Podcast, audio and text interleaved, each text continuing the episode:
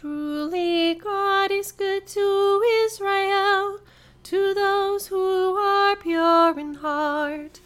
But as for me, my feet had nearly slipped. I had almost tripped and fallen, because I envied the proud and saw the prosperity of the wicked. For they suffer no pain, and their bodies are sleek and sound. In the misfortune of others they have no share. They are not afflicted as others are. Therefore they wear their pride like a necklace, and wrap their violence about them like a cloak. Their iniquity comes from gross minds, and their hearts overflow with wicked thoughts. They scoff and speak maliciously. Out of their haughtiness they plan oppression. They set their mouths against the heavens, and their evil speech runs through the world. And so the people turn to them and find in them no fault.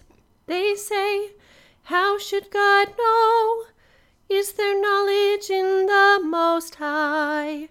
So then, these are the wicked, always at ease, they increase their wealth. In vain have I kept my heart clean and washed my hands in innocence. I have been afflicted all day long and punished every morning. Had I gone on speaking this way, I should have betrayed the generation of your children. When I tried to understand these things, it was too hard for me. Until I entered the sanctuary of God and discerned the end of the wicked. Surely you set them in slippery places, you cast them down in ruin.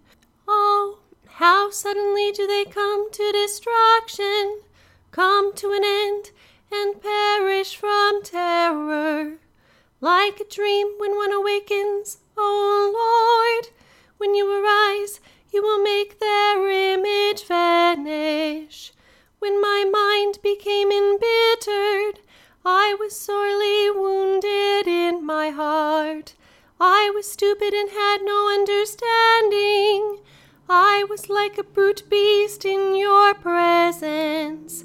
Yet I am always with you. You hold me by my right hand. You will guide me by your counsel, and afterwards receive me with glory. Whom have I in heaven but you? And having you, I desire nothing upon earth. Though my flesh and my heart should waste away, God is the strength of my heart and my portion forever. Truly, those who forsake you will perish. You destroy all who are unfaithful. But it is good for me to be near God. I have made the Lord God my refuge. I will speak of all your works in the gates of the city of Zion.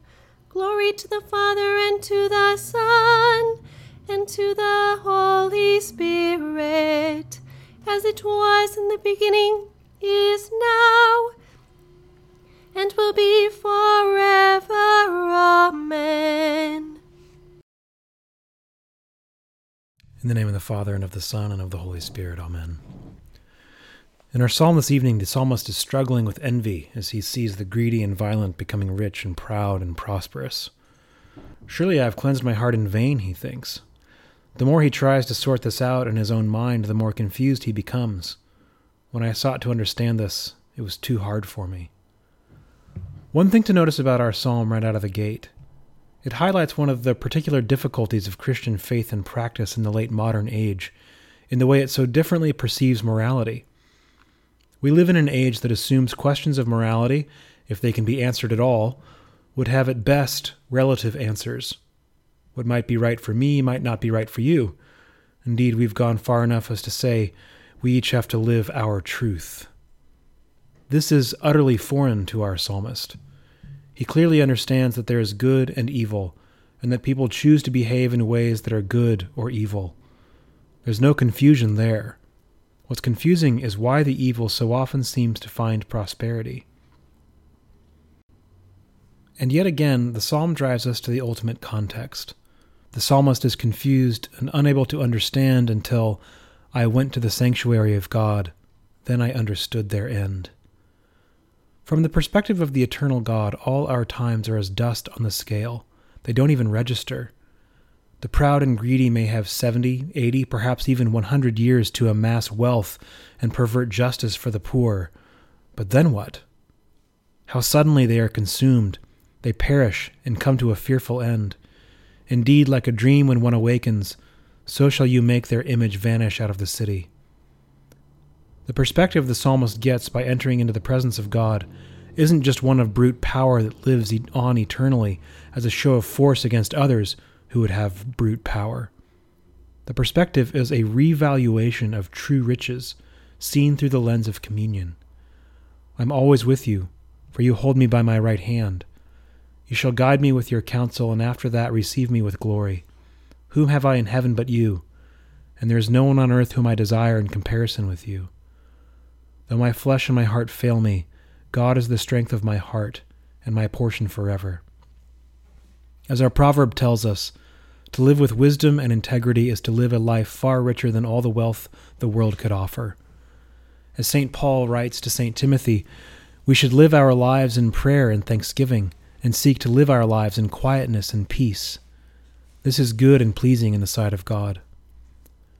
Friends, as I've said many times over the last several days, our fundamental vocation has not changed in the midst of this pandemic. Do you have your health, a roof over your head, food in your pantry? Give thanks to God, sing out your gratitude, enter into God's presence and recognize what really matters. Spend your time in prayer interceding for the world's leaders and asking Christ, our God, to visit us with his healing. Sing with gladness with the psalmist Behold, I am always with you, for you hold me by my right hand. The grace of our Lord Jesus Christ, and the love of God, and the fellowship of the Holy Spirit be with you all. Amen.